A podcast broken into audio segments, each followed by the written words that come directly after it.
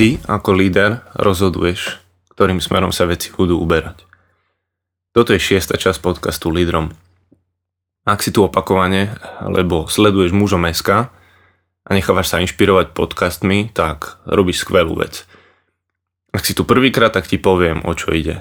A potom je už na tebe, či pôjdeš ďalej s nami, dáš tomu šancu, alebo zatvoríš tieto dvere. Volám sa Rudo Bagáč a každý prvý piatok mesiaci pripravujem inšpiráciu z oblasti líderstva spolu aj s pracovnými poznámkami a otázkami. Mojím cieľom je pozbudiť tých, ktorí vedú, majú viesť alebo sa pripravujú na túto úlohu.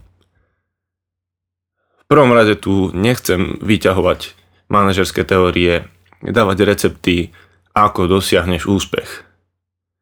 Je, je pravda, že tá zmena začína u mňa, u teba, ale tým, tým úspechom bude, keď to pocítia ľudia okolo teba a tí, ktorých vedieš.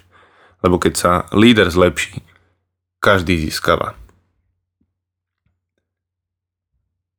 Bude skvelé, ak by si vedel nechať hodnotenie cez, cez Apple podcasty, dopísať tam recenziu, lebo rovnako ako zdieľanie na sociálnych sieťach tak aj toto pomáha rozširovať záber magazínu Mužom.sk. A našim cieľom je prinášať dobrý, aktuálny, zrozumiteľný obsah ľuďom, ktorí, ktorým naozaj záleží na tom, aby premýšľali, aby sa ďalej posúvali, aby sa rozvíjali a aby to išlo od nich potom ďalej, či už do ich rodín, firiem, organizácií, kdekoľvek sú. A minulý mesiac som hovoril o strategickej pauze, tak by ma celkom zaujímalo, ako sa ti, ako sa ti podarilo zakomponovať tú, túto myšlienku do, do svojho plánu, do svojho kalendára, do svojich posledných týždňov. Mal si niečo také, kde si sa zastavil, kde si cieľene nechal ten white space, to, to biele miesto vo svojom, vo svojom kalendári, vo svojom pláne. Áno, kľudne mi o tom pošli nejakú správu, mail. Za posledný mesiac to bolo skorej u mňa o dovolenke, o plánovaní toho oddychu a zaznela tu niekoľkokrát taká myšlienka, že nie každý čitateľ je lídrom, ale každý líder je čitateľom. A dovolenka je ideálny čas na to, aby si si proste vypol, si oddychoval, našiel si ten čas na tie veci, ktoré počas nejakého takého bežného života nestíhaš tak ja som si počas tej dovolenky overil, nakoľko, nakoľko je možné venovať sa čítaniu. A pri troch deťoch v blízkosti mora a v blízkosti bazénu, kde nedotiahnu, na dno je, je to tak trocha mission impossible predstaviť si, že si otvoríš knižku a prečítaš ju.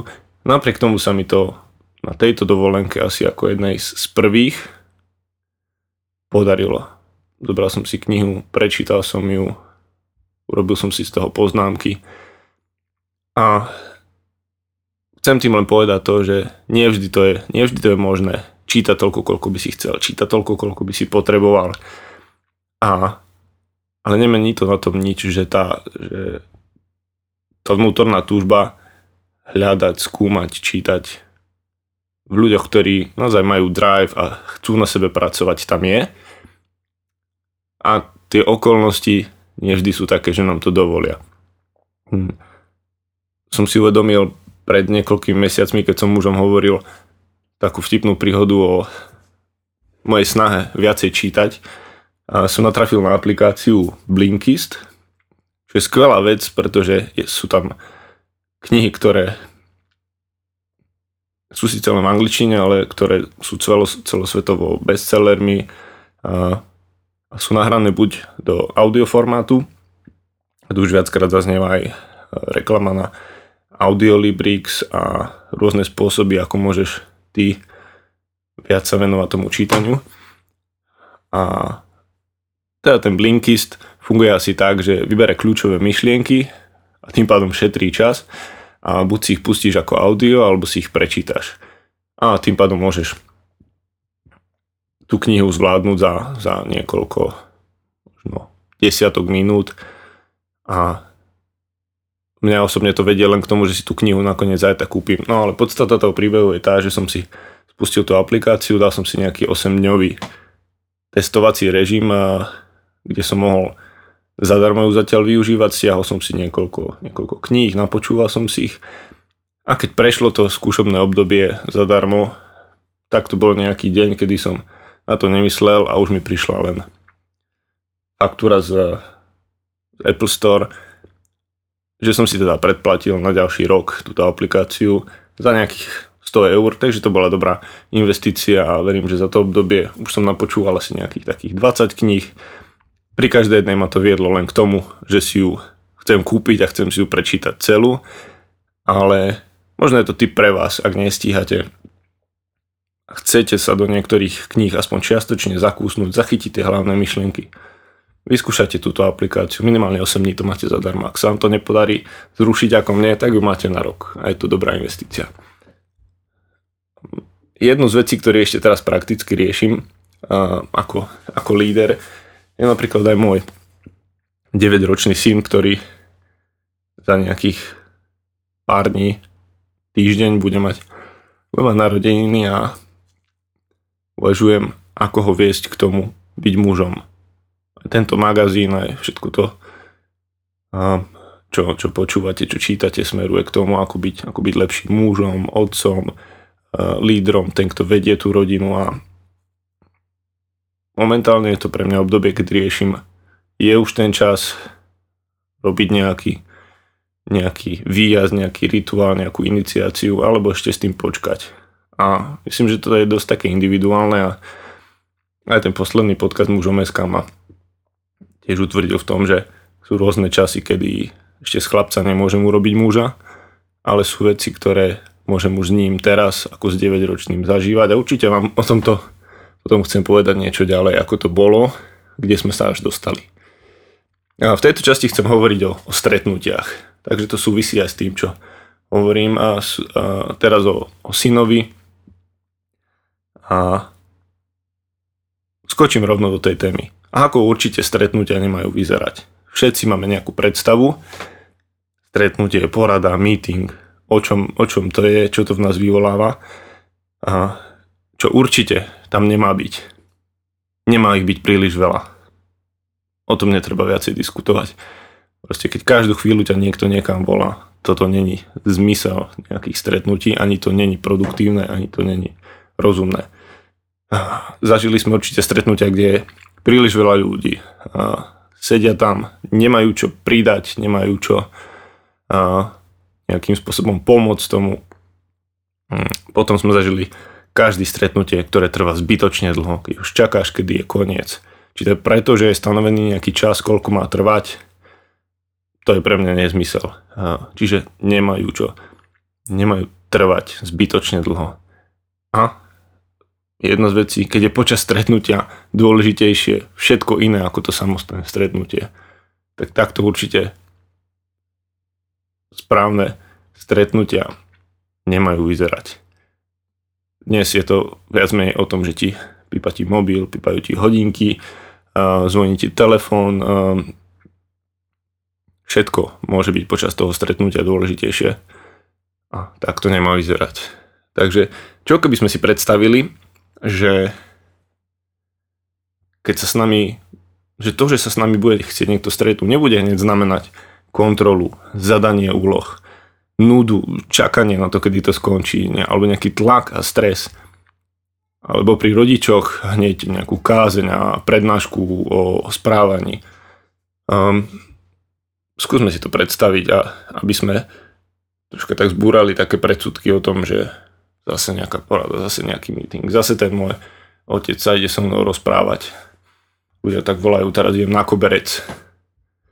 Um, pozrieme sa na dve, dve skupiny.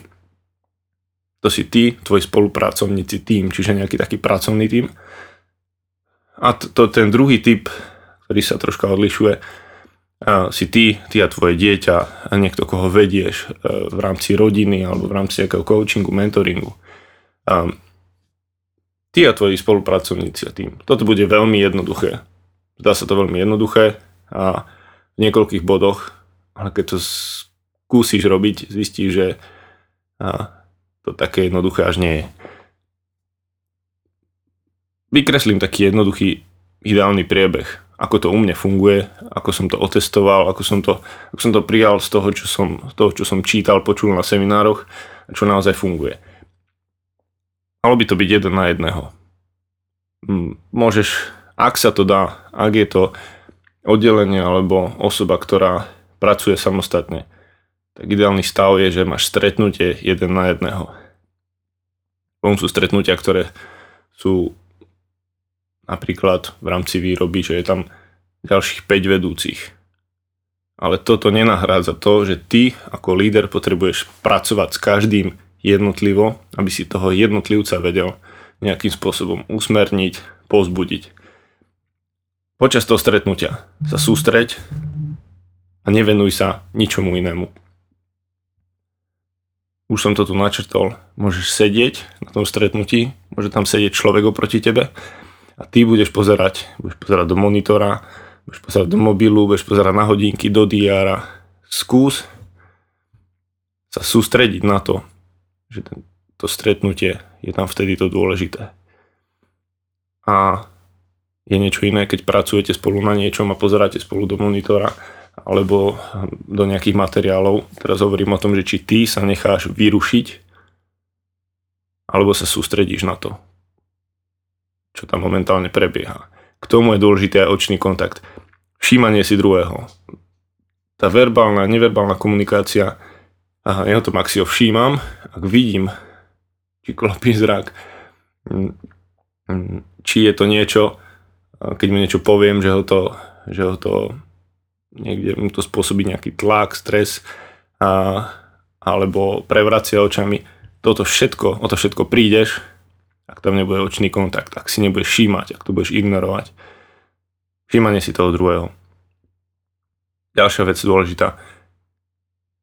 Vyžaduj pripravenosť, aj ty buď pripravený. Toto je bod, ktorý môže ušetriť spustu trápenia a komplikácií na tom stretnutí, pretože keď ty si vyhradíš ten čas a ten, tá druhá strana má vyhradený čas, stretnete sa, tak je veľmi dobré, aby ste mali to, čo k tomu potrebujete. Ak sa chcete rozprávať o nejakom probléme, riešiť nejaký problém a nemáte k tomu žiadny zdroj, žiadne informácie, tak sa vám bude ťažko pracovať, budete ich musieť spolu hľadať a to už není um, to správne využívanie času tak, ako by sme chceli. Periodicita. V pracovných tímoch to je ideálne týždenne.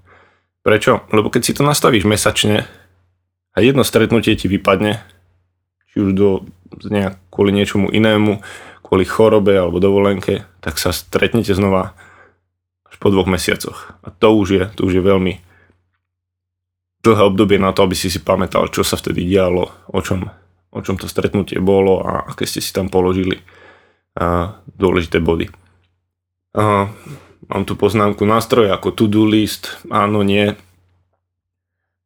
No, ja osobne sa pýtam na stretnutiach dve veci. K tomuto celému by tento podcast mal smerovať. Stretneš sa s niekým a ty ako líder môžeš urobiť dve veci.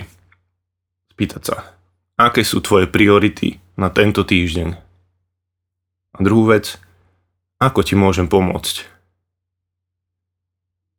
Aké sú tvoje priority na tento týždeň alebo na to ďalšie obdobie, v akom rytmuse sa stretávate a druhá vec, ako ti môžem pomôcť. A, a ďalšie veci ako nejaký to-do list, zoznamy, tabulky, prehľady, to je všetko len pomôcka, ktorú nepovažujem za moju, ale nie ja si vediem tie zoznamy, ale tí pracovníci prichádzajú s tým.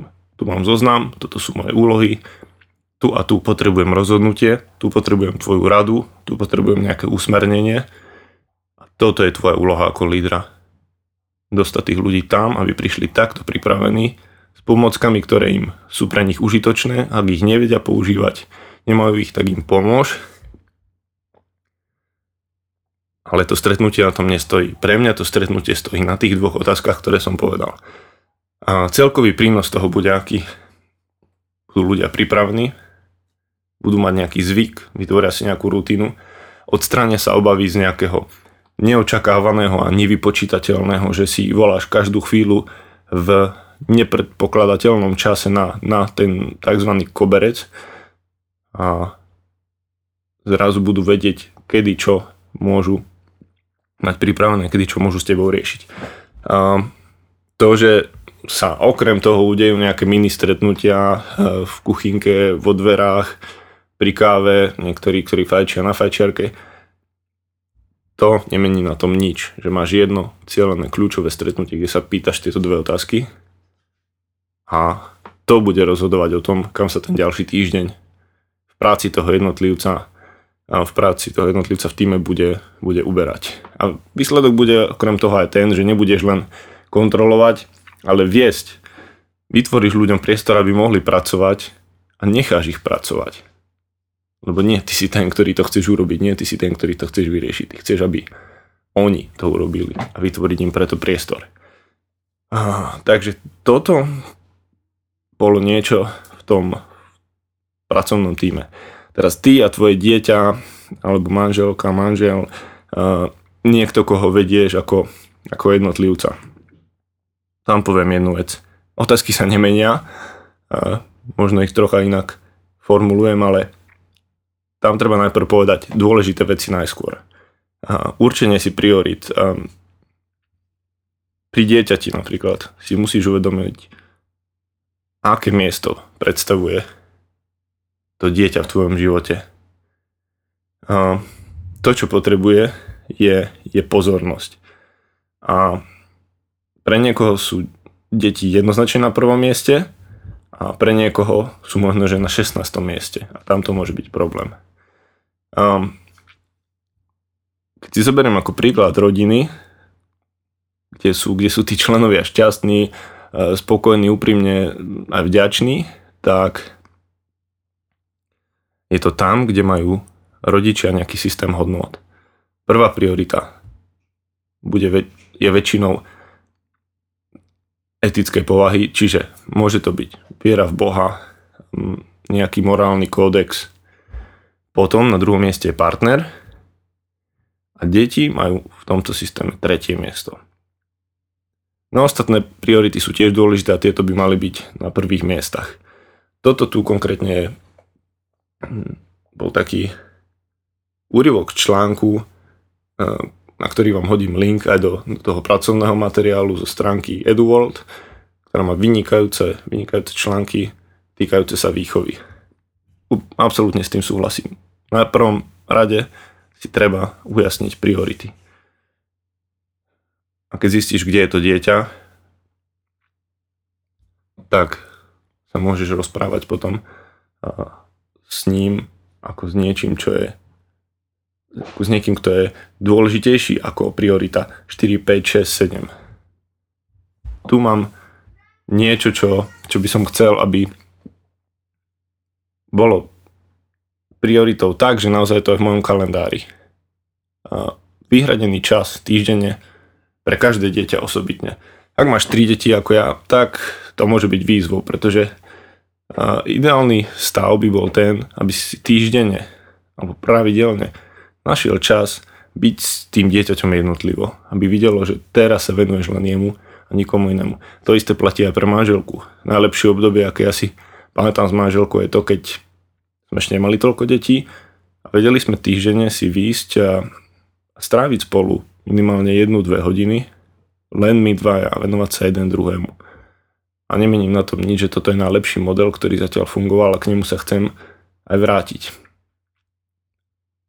Um, ja ako otec a moja 13-ročná dcera. Včera som mal v pláne nahrať večer podcast, ale ako to už býva, keď chcete hovoriť o nejakej téme, tak dostanete príležitosť si ju aj otestovať. Tak namiesto nahrávania podcastu sme niekoľko hodín trávili stretnutím s mojou dcerou a s rozprávaním sa o zásadných životných otázkach. A som za to rád, pretože viem, že to nie je len o tom povedať nejakú teóriu, ale keď to dieťa dosiahne vek puberty a príde na to, že je potrebné sa s ním rozprávať, vtedy zistíte o tom, aký ste líder, ako to zvládate alebo ako to nezvládate. A preto tá najdôležitejšia myšlienka z, tohto bodu je sústredená pozornosť je najnáročne, najnáročnejšou potrebou, ktorú dieťa má.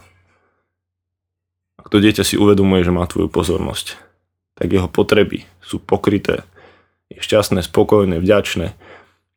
Ak nemá tvoju pozornosť, ak zistilo, že tvoja, že je na rebríčku priorit oveľa ďalej ako nejaký, nejaký telefón, nejaký notebook alebo uh, čítanie kníh alebo čokoľvek hodnotné, čo môžeš vytvárať, tak vtedy máš problém. A aby som sa vrátil k tomu stretnutiu s deťmi a s, s niekým, koho koučuješ, mentoruješ. Tie otázky sa nemenia. Ak sa s niekým stretnem, stretával som sa s ľuďmi na týždennej báze, na mesačnej báze, na nepravidelnej báze, tie otázky sú v podstate tie isté. Aké máš priority? Čo teraz riešiš? E, čo ťa momentálne trápi? Čo potrebuješ? V čom sa potrebuješ posunúť, pohnúť? A tá druhá moja je stále tá, ako ti v tom môžem pomôcť? Čo ja v tom môžem urobiť? Takže tieto dve zásadné otázky je to, čo som dneska chcel priniesť do oblasti či pracovného týmu, či rodiny. Ak vám môžem dať tipy na niektorých autorov, z ktorých zdrojov bol aj napísaný článok, na ktorý hodím odkaz a, z ktorých často čerpám, keď sa, keď sa jedná o výchovu, tak to je napríklad Kevin Lehman, Ross Campbell, to, od neho boli niektoré tieto myšlienky a z kresťanského prostredia napríklad James Dobson. A toto sú ľudia, ktorí naozaj vedia, keďže sú psychiatrickej praxe, venujú sa výchove ako odborníci. A James Dobson dokonca vydáva podcasty v angličtine a určite vám odporúčam toto ako zdroj. Ak je, ak je výchova a vedenie vašich detí pre vás rovnako kľúčová myšlienka v oblasti líderstva ako ako vedenie v organizácii. Takže ak tieto veci, ktoré som spomínal, už tak robíš, tak je to skvelá vec. Tak si dostal teraz len potvrdenie, že ich robíš dobre, pokračuj v tom ďalej. Ak tam je niečo nové, čo si zistil, že sa dá zjednodušiť, že sa dá priniesť do, do tých tvojich stretnutí, porad, meetingov, toho, čo ty pripravuješ a vedieš, tak to urob, zober to, vyskúšaj to, daj tomu šancu. A Pridám ešte otázky k dnešnej časti. Koľko stretnutí za týždeň skutočne potrebuješ? Ty sám si toto zodpovedaj najprv. Ideálne, ak si vypracuješ plán stretnutí, kedy, kto, kde musíš byť, kde chceš byť, kde môžeš byť, ale nemusíš, také možnosti si tiež nechaj otvorené. A potom, aké informácie, dáta potrebuješ, aby si bol ty dostatočne pripravený, aby si bol pripravený a mal, mal prehľad, ak sa budete baviť o konkrétnych úlohách. To je prvá časť. A tá, tá druhá otázka by bola, alebo úloha, ktorú môžeš vyskúšať v priebehu nasledujúceho mesiaca, urob stretnutia, ktoré si naplánoval a skús sa držať scenára, kde položíš otázku aké sú tvoje priority na tento týždeň alebo na ďalšie obdobie. Ako ti v tom môžem pomôcť? Tretí bod tam je v tejto, v tejto časti. Aké nástroje, pomôcky, informácie, ktoré slúžia na, na tú spoločnú prácu, na projektoch, na úlohách, potrebujem. Potrebujem, aby mi ich niekto pripravil, poslal vopred, kedy ich potrebujem. To je to, čo som chcel dnes. Stiahni si prosím ťa poznámky k podcastu, nájdeš tam hlavné kľúčové body, nájdeš tam tieto otázky a skús zapracovať spolu so mnou na tom, aby stretnutia, ktoré vedieme, tam, kde sme my, tí lídry, od ktorých sa to očakáva, boli posunutí na, na iný level. Nie na iný level ohľadom nejakej kvality, ale na iný level úprimnosti, otvorenosti, vnímania toho druhého a porozumenia toho druhého. V ďalšom podcaste by som rád hovoril o niečom, čo priamo súvisí aj s témou stretnutí a to je spätná väzba. Jej dávanie, jej príjmanie, spracúvanie. Je to možno téma, ktorá bude aj na viac podcastov, ale týmto chcem pokračovať.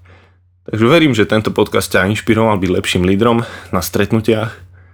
A ak ťa to zaujalo, skúmaj ďalej, hľadaj. Toto sú také nástrely, ktorým smerom to môže ísť a kľúčové myšlienky, ale na tebe ďalej, aby si išiel do hĺbky. Môžeš mi kľudne poslať tvoje otázky, spätnú väzbu na mail lídromzavinačmúžom.sk a držím ti palce, nech sa ti v tom, nech sa ti v tom darí. Ďakujem, že si si vypočul tento podcast.